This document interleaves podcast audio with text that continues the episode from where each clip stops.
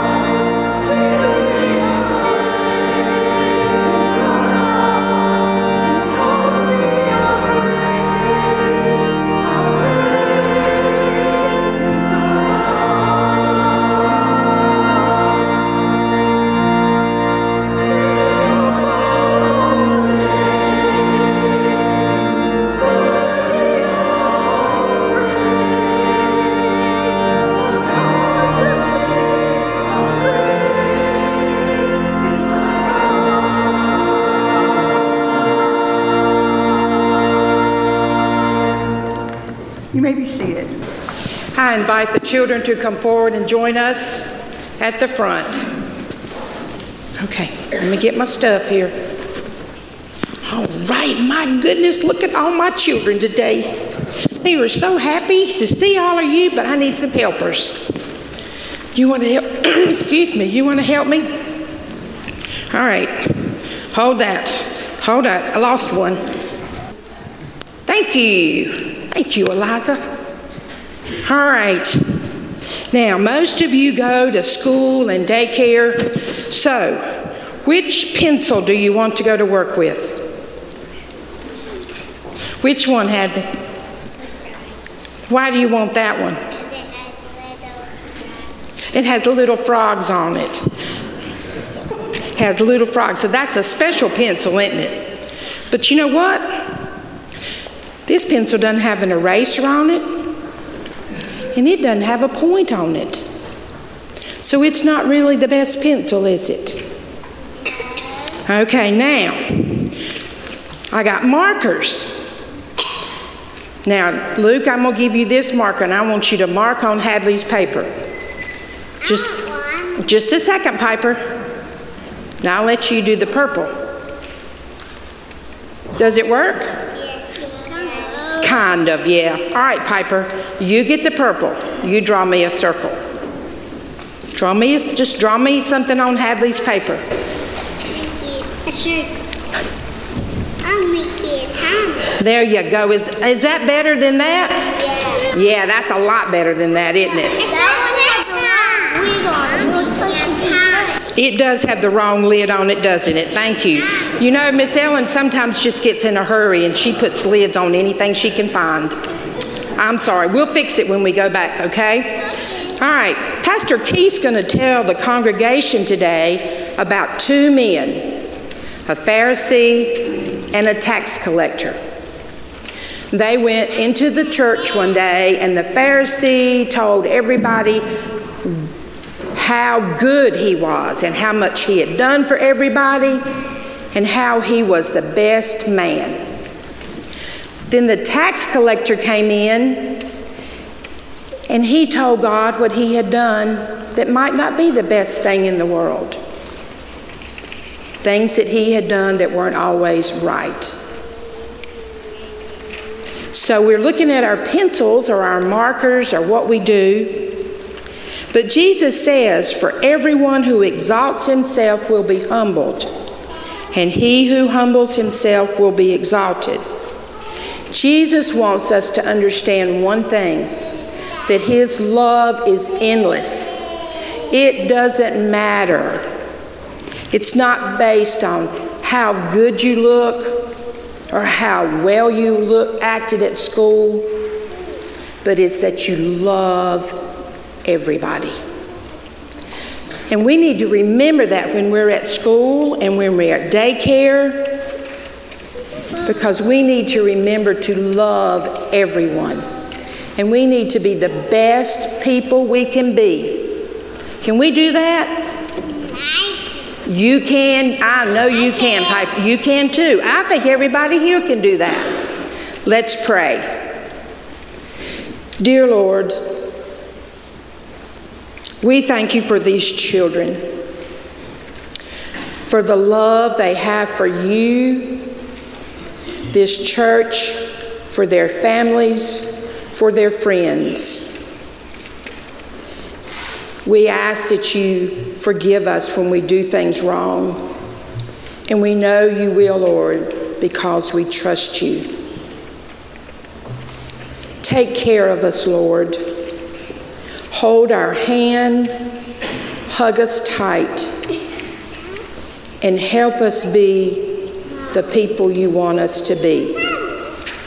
It's in Jesus' name we pray. Amen. Thank you, Hadley. Good morning. Great.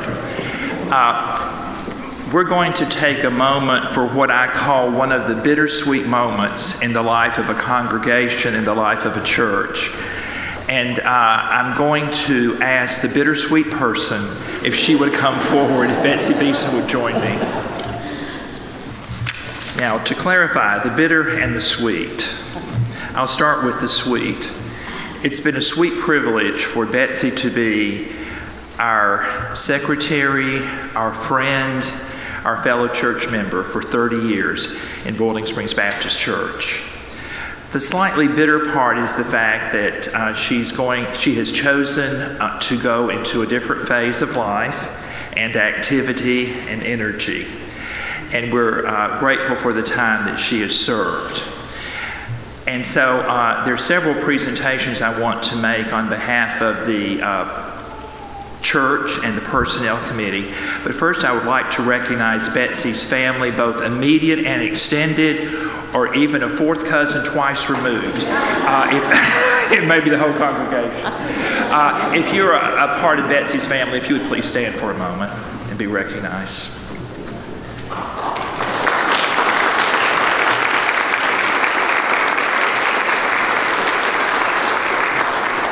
Thank you.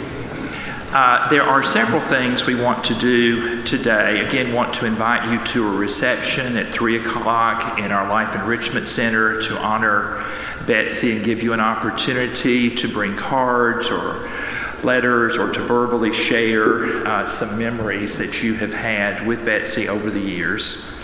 And there are several things I want to present to Betsy uh, at this point.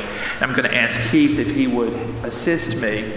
Uh, on behalf of the church, Betsy, we want to give you a tangible uh, reminder of Boiling Springs Baptist Church.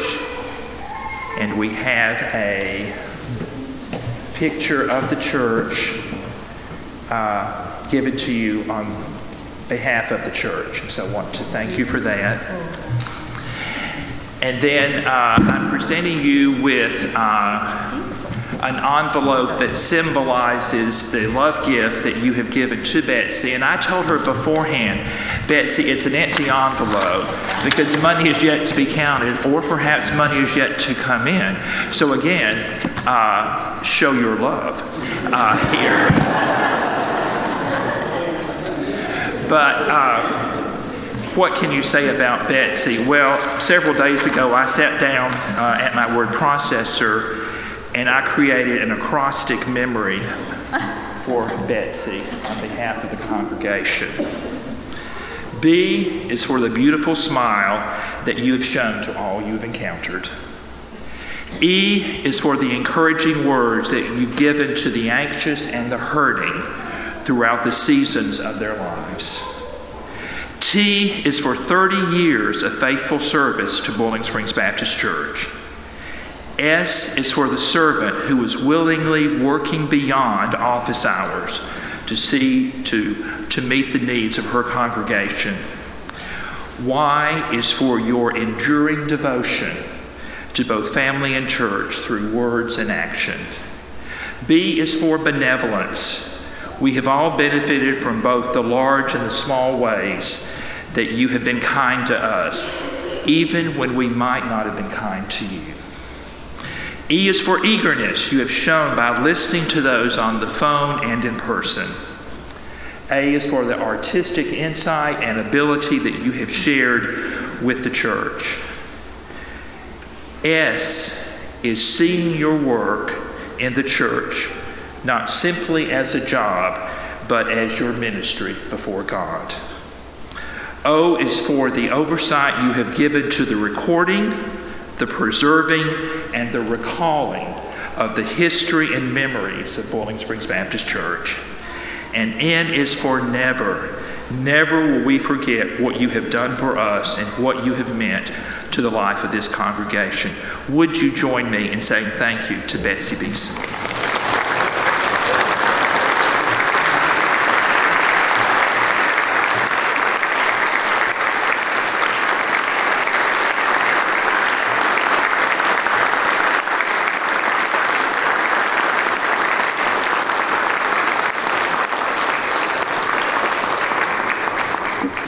It's hard. I, I don't know how to put in words. I didn't write anything down. I had brought a little paper up here that had some figures on it.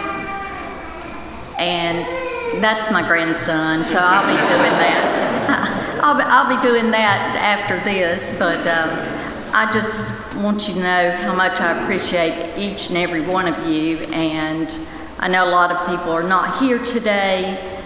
I just, I love every one of you.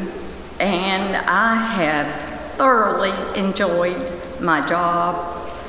You know, I mean, every now and then I'm like, I don't want to do this. but um, I just, I can't say how many times that I have been happy with you and I have grieved with you. I've made mistakes in bulletins that you have forgiven. Um, and I, I, I just don't even know what to say. I'll have to write it down. I'm going to write, I told Roger, I said, leave me a little space in the next current so my thoughts can be written down. But I do appreciate my family being here today. Uh, my son Matthew couldn't be here because his, his little baby is sick. But um, I appreciate my children for giving up time with me for so long. Uh, there were times that I couldn't be there with them,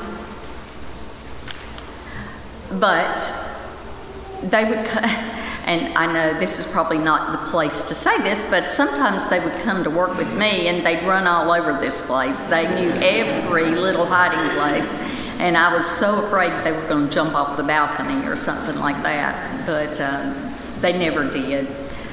But um, through the years, y'all have helped raise, raise my children too, and I appreciate that. You've welcomed me with open arms, and I just, I love you. I've enjoyed working with all the many pastors and ministers that have come and gone, and I just, I don't know. And Susan, I love you. You taught me so much. And I had the privilege of working with you for 25, 25 years. And then Heidi, I've, I've just adored you. You are something else, and she can do anything. She can do my job too. So y'all, y'all will not be in trouble. So staff and Heidi can get it all done. But, um, and I know I'm rambling, but thank you. Thank you for the picture. Thank you for the love offering. Thank you for showing me the love. And just know I'm not a good speaker, so thank you. I love you, love you, love you, each and every one.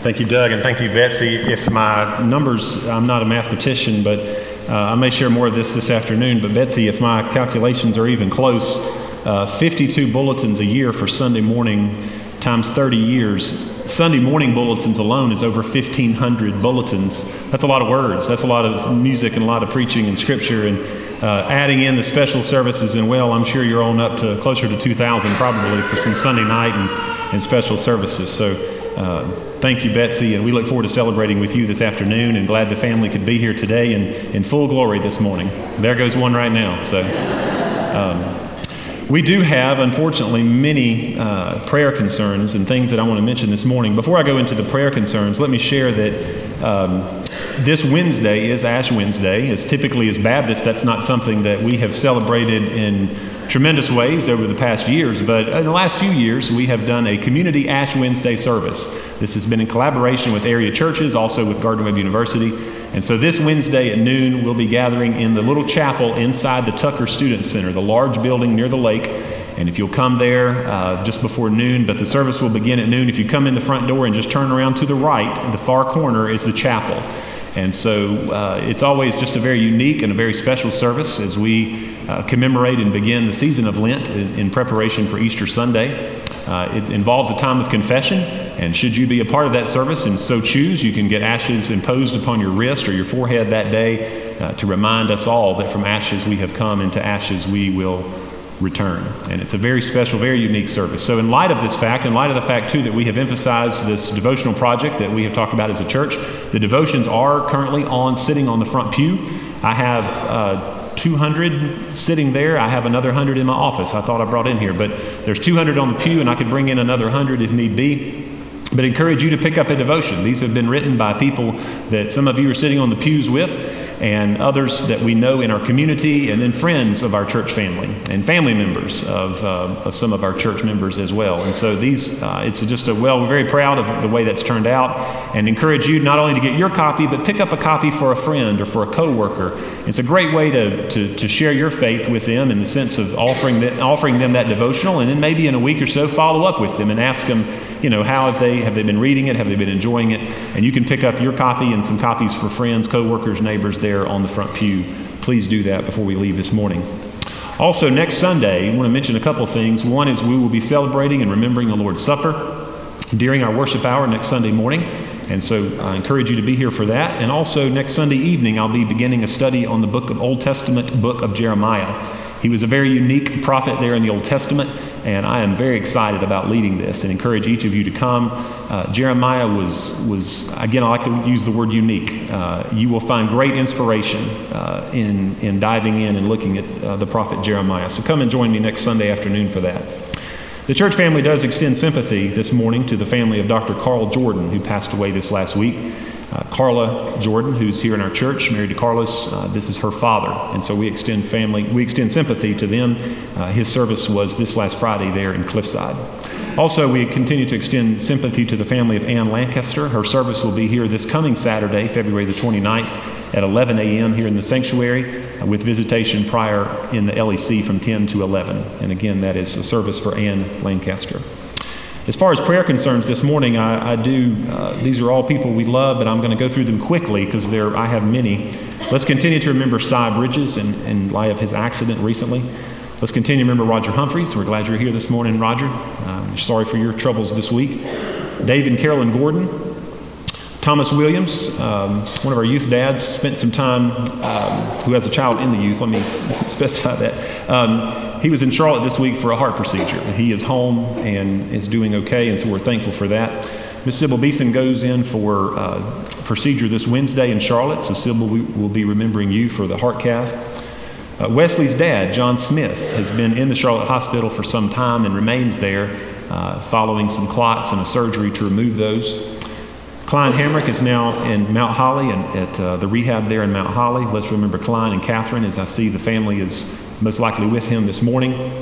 And then Kelly Wallace, Terry and Kelly, Kelly that, um, uh, well, I think, but they both sing in the choir, right? Terry, yeah. Yeah. Uh, Kelly's dad is in the hospital in Seneca, South Carolina, and undergoing some concerns at this hour, and so let's remember him. And then Irene Murray's brother, Lawrence Tony, is in hospice at this time. I'm sure I am missing something that is pressing, but there's just a lot of needs within our church family, both um, physical, and then many of you are struggling with other things related to jobs and career and family, and uh, that go unmentioned this morning as well. So we certainly acknowledge that. But let's go to the Lord now and lift up these concerns in prayer. Gracious God and loving God, we thank you for family. We thank you for friendships. As we think about Betsy and her 30 years here, Lord, we're grateful for all the ministry that has taken place as we think back through her time here. Lord, I, as I shared with her Friday at lunch, Lord, you have used her in, in, in, in ways that have taken place through the office to advance your kingdom. Sure, that, that has happened in printed material, but it's happened in many other ways as well. And so, Lord, we give you thanks this morning for Betsy and her life, her testimony, and her time here at Boiling Springs Baptist. Lord, we uh, give you praise for your presence in our lives, in the ups and the downs, and uh, the different things that we go through. We never know what a week may hold. Uh, I think of the, the box of chocolates. When you open them up, you, you never know what you're going to get. And Lord, each day is often like that. We, we wake up each day not knowing what may come our way. And so, Father, we're thankful for your presence with us in the midst of the uncertain, in the midst of the unknown. Lord, our hearts grieve for these who have lost loved ones, uh, for those that are experiencing sorrow and grief this morning. God, we pray for your comforting presence. Lord, be a God of refuge and strength and a very present help in time of trouble. For those that are experiencing physical concerns at this hour, those that are present with us and those that are not, Lord, we pray for your healing touch. We pray that uh, procedures that are taking place this week would go well.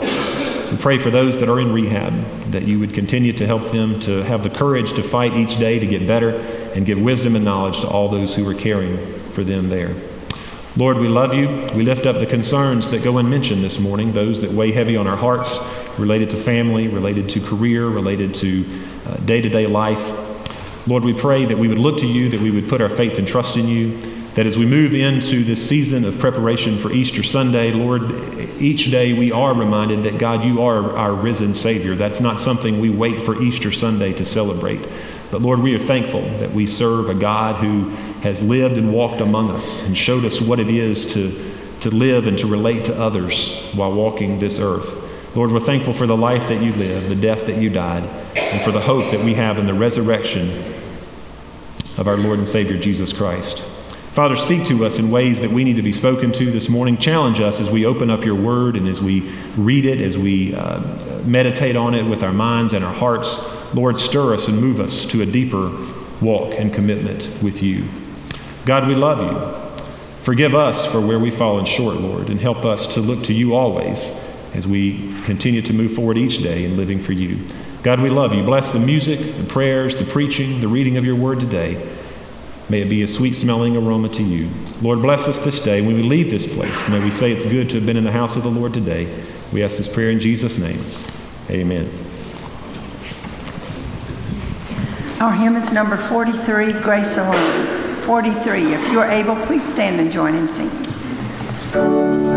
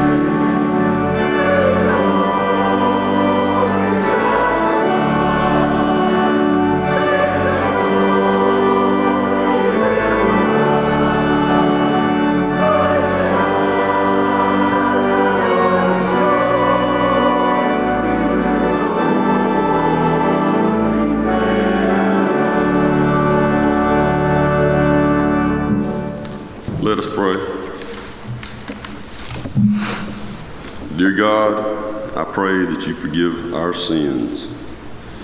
I pray for the sick and bereaved, for those struggling with everyday life. I pray you would give them comfort and peace. Thank you, Lord, for life itself and all the many blessings you have given me. Thank you for blessing this church body. I pray that you would give that we would give back a portion of our time, talents, and money to further your kingdom's work. In Jesus Christ's name I pray. Amen.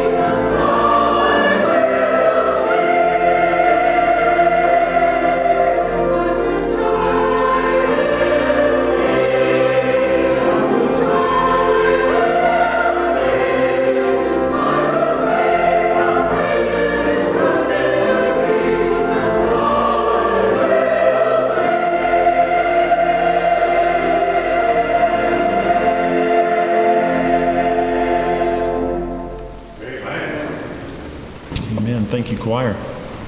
Are you ready for some good news?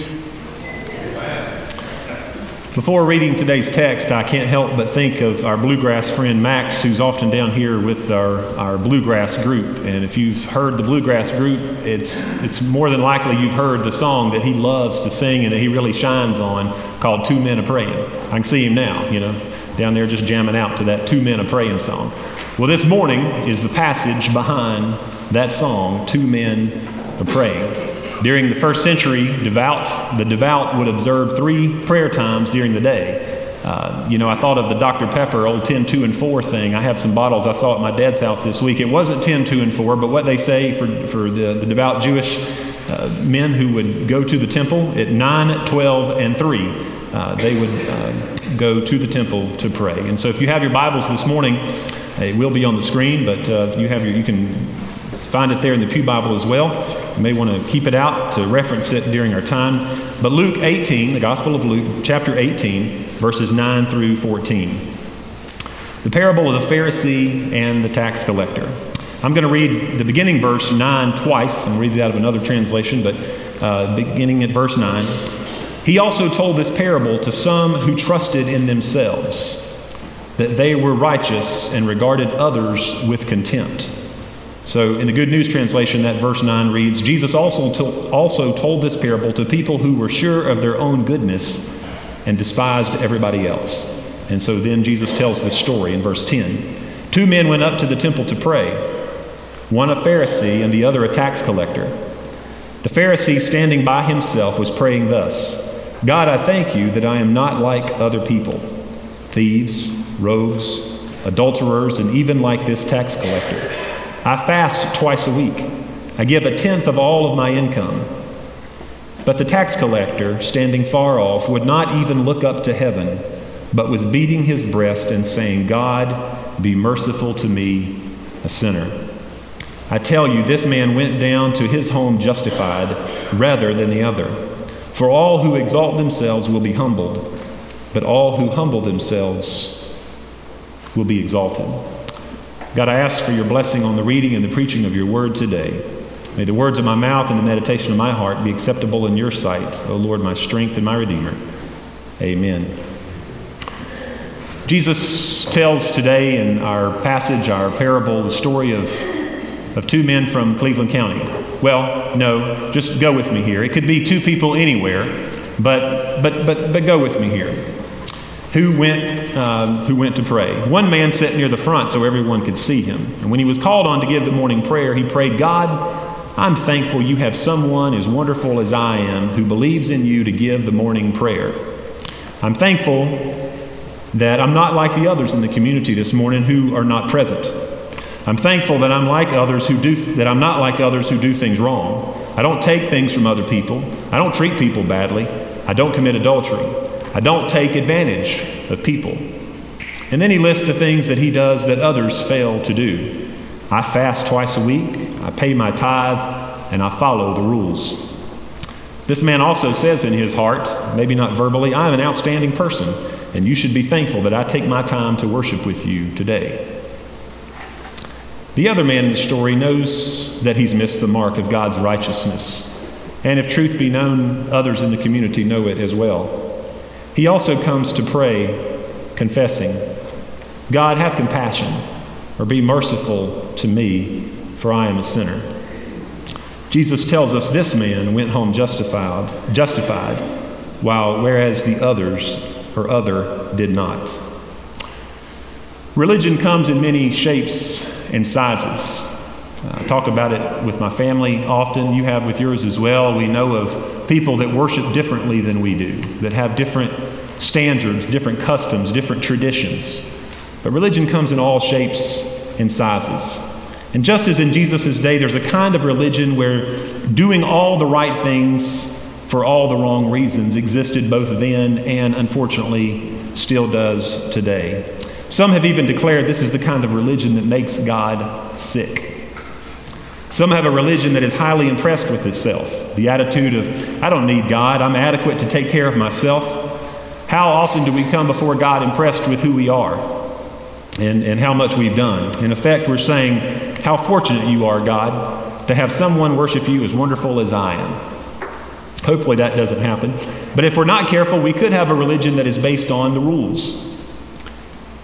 Chuck Swindoll, in his book Grace Awakening, one of his um, best books, tells the story of a missionary couple who became so discouraged on the mission field that they gave up and went home. And their discouragement came not from lack of fruit in their ministry, but from, unfortunately, the criticism of the other missionaries who criticized them for not being spiritual enough. Because this young couple loved peanut butter, they made arrangements for some to be sent to them. And the other missionaries had concluded that a mark of the couple's spiritual maturity would be to give up peanut butter. And they were so critical of the young missionary couple that the couple finally gave up and went home. I'm sure there's more to this story, but you get the drift. There were other missionaries that were putting uh, some, some rules and some conditions on how these missionaries needed to serve. The veteran missionaries had adopted a religious system based on rules. And when the young couple did not follow their rules, the young couple was judged to be unfit. The Pharisee in today's story had a list too. These are the things that a religious person would do and would not do.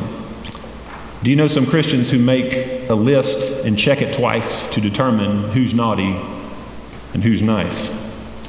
Swindoll, Chuck Swindoll goes on to say that one of the enemies of vital Christianity today is legalism.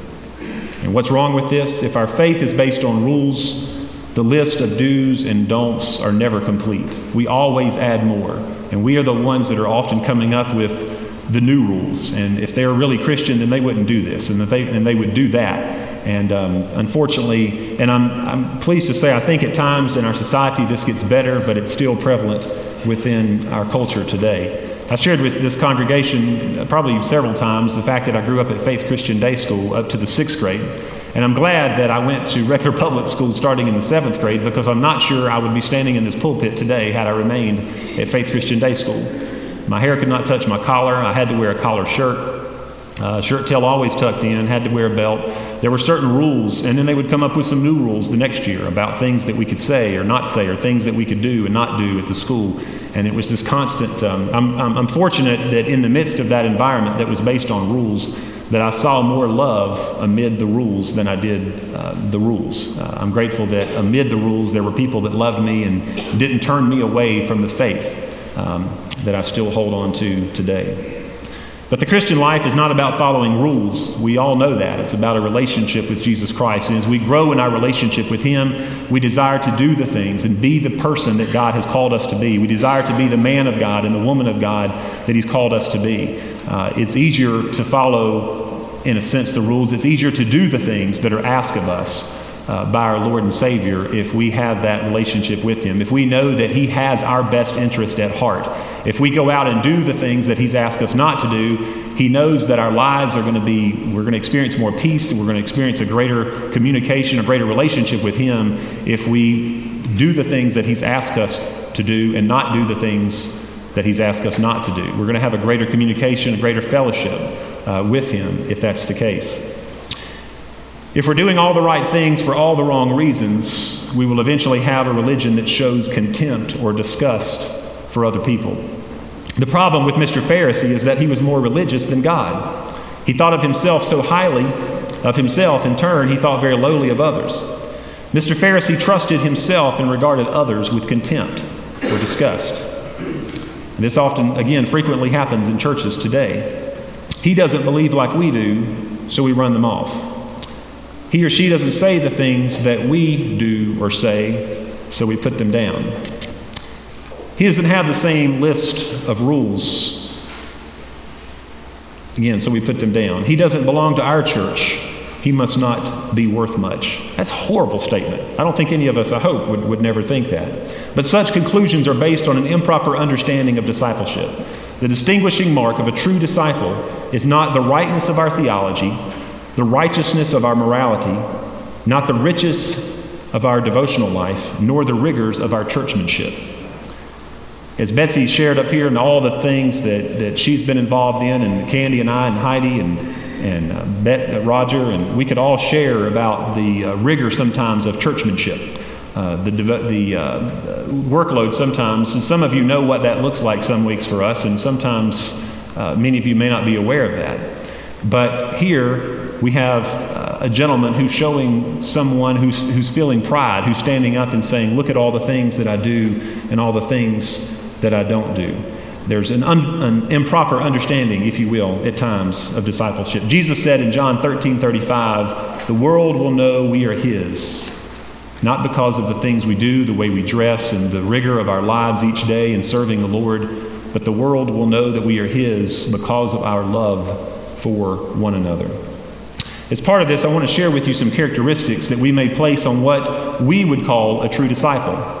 And, and think about this these are all good things. What we would call a true disciple, number one, has, needs to be a careful student of the scriptures. We need to know the Bible and we need to study the Bible. We do that often here. We do it always here at church, hopefully on Sunday mornings and, and through Bible study, through worship.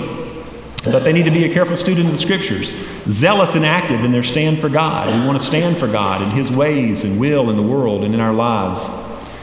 This disciple would also have an appetite for worship and prayer, consistent in worship attendance, practices scripture memorization, not afraid of public prayer, active in the affairs of the local church, fast regularly. I'm not asking for any hands on that one. Has a desire to stand against blasphemy and ungodliness, and has a firm grasp of basic foundational theological truths. These sound like characteristics of a true disciple of Christ, right? Church, they were all characteristics of the Pharisees. Now, yes, there were good Pharisees, but Jesus often had some hard things to say about the Pharisees. He pronounced certain woes on the Pharisees. Earlier in Luke 11, he describes them as those men who outwardly are clean, but inside are full of robbery and wickedness. In Matthew 23, he says this of the Pharisees All the things they say to do, do them, but do not do according to their deeds, for they say things and do not do them. So, if those characteristics that I listed are all good things, if they are not characteristics of a true disciple, then what can we say are characteristics of a true disciple? Unfortunately, when it comes to the outward appearance and the markings, or the, excuse me, the workings of church and religion, these are far easier than the true work of discipleship. It's easy to come to church. It's easy to study, it's easy to do some of the things that we do than to give our lives wholeheartedly in relationship to our Lord and Savior Jesus Christ. It's easier to do some of the workings and the rigor of churchmanship than it is to follow Him in our daily lives at times. Some basic principles of discipleship. So, if those things are not characteristics of a true disciple, what are? And these are by no means some conclusive list, but just some things for us to think about. First of all, real life disciples own their own faith. This is not a faith that uh, was, was my mom's or dad's. It's not a faith that was grandmother's. You know, I was with my Uncle Roger this week and helping care for some things for my dad, and we got to talking about uh, my grandmother, his mother this week, and it was a reminder of where I was going this morning in the sense that, you know, real life disciples own their own faith. It's not a faith that's based on mom or dad or grandmother, grandfather, or someone else in our family, but it's a faith that becomes real and personal to us. It's a discipleship and a commitment that is lived out in between the inspirational moments. When we're not at youth camp and we're not on our high from a youth retreat or a women's retreat or some great retreat, but we're in the drudgery of everyday and common life and we're living out our faith in the midst of that. Real life discipleship also opportunities to flesh out our faith in our homes, in our places of work, with our coworkers, with our neighbors, when we see need within our community. It means we are active in our faith both through the sharing of our lips and through the sharing of our deeds. We help as needed in addition to our praying, our reading, and our church activities. Real life discipleship means taking opportunities to flesh out our faith. And the last thing I wanted to mention this morning is real life disciples have faith that impacts both the head and the heart. Following Christ makes a difference in the way we think and also in the way that we feel. We are compelled to act in ways where it would be a lot easier to sit back and to do nothing. As Christ transforms our lives, He gives us a desire to grow and learn and a greater desire to serve and love others. I know many of you, some of you quite well now, and I know there have been times I've seen it in your lives when you've been compelled by the Spirit of the Lord to do something for someone else. Some of you, even just recently, have called me and said, Keith, I want to know what we could do as a church, or what maybe just a few could do at our church for this need that you've noticed in our community. Maybe it was with a neighbor or with a friend. And I'm grateful as your pastor to always have those conversations because we begin to explore and we begin to pray about how we can go and meet those needs. Discipleship is also not a life of perfection, and we see this in the lives of the 12 imperfect men that we know as disciples. When we study these that went to eventually go and change the world, we also know that they were flawed individuals. When you look at Peter, he was often sticking his foot in his mouth. And as someone who speaks for a living, I can, I can resonate with. Um, but we know of John and Andrew. We know of the other disciples who often made mistakes. And again, these were imperfect men. And if there is hope for them, there is hope for you, and there is hope for me. God is still taking flawed and imperfect individuals and using him, using them for his glory. The great question as we think about this parable this morning is Does my praying and overall attitude toward God resemble more of the Pharisee or more of the tax collector? Another question that we might could ask is Am I saying or doing all the right things for all the wrong reasons and with the wrong spirit? Am I allowing the Spirit of God to come into my life and to control the way that I interact with my family, the way that I live in community with my coworkers, with my neighbors, the ways that I interact, the ways that I'm involved in my church family? Am I allowing the Spirit of God to truly lead me and guide me in all those endeavors? The Apostle John in 1 John 1 9 says that if we will confess our sins, he is faithful and just to forgive us of our sins and to cleanse us from all unrighteousness. You and I, just like that tax collector, can stand before an almighty God this morning and say, God, forgive me, for I have sinned. Have compassion, have mercy on me, for I am a sinner. We're going to close with an old familiar hymn, Just as I Am. If we truly come to God, the only way we can do that is to come simply as we are. How many times in church have we heard others say, Well, when I get things right, I'll come back to church. When I can clean up my life, when I can clean up my act and get things back together, I'll come back to church. The tax collector in the story this morning came to God as he was. And he asked God to have mercy on him, the sinner. Let's stand and sing. We are going to sing all verses to this, just as I am. Allow the words to speak to you as we stand and as we sing. If there are commitments that you would uh, choose to make this morning, the, invita- the altar is open. If you would choose to join with uh, the fellowship and membership of Boiling Springs Baptist Church, we invite you to come. Let's stand and sing together.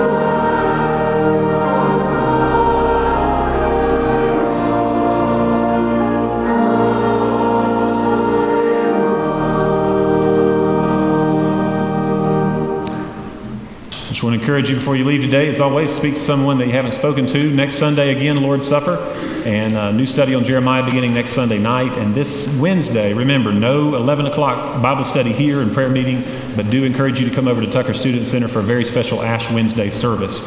The devotions are here down front. Like I said, two or three hundred of them are here, more in my office. Take one for yourself, give one to a coworker, someone maybe that's not active in church, and uh, follow up with them in a week and see how things are going with them. But these are written by, again, people that you know and love, and so come down front and please take as many as you like. So let's close in a word of prayer. God, we love you. We thank you for your grace and mercy in our lives when we fall short each and every day.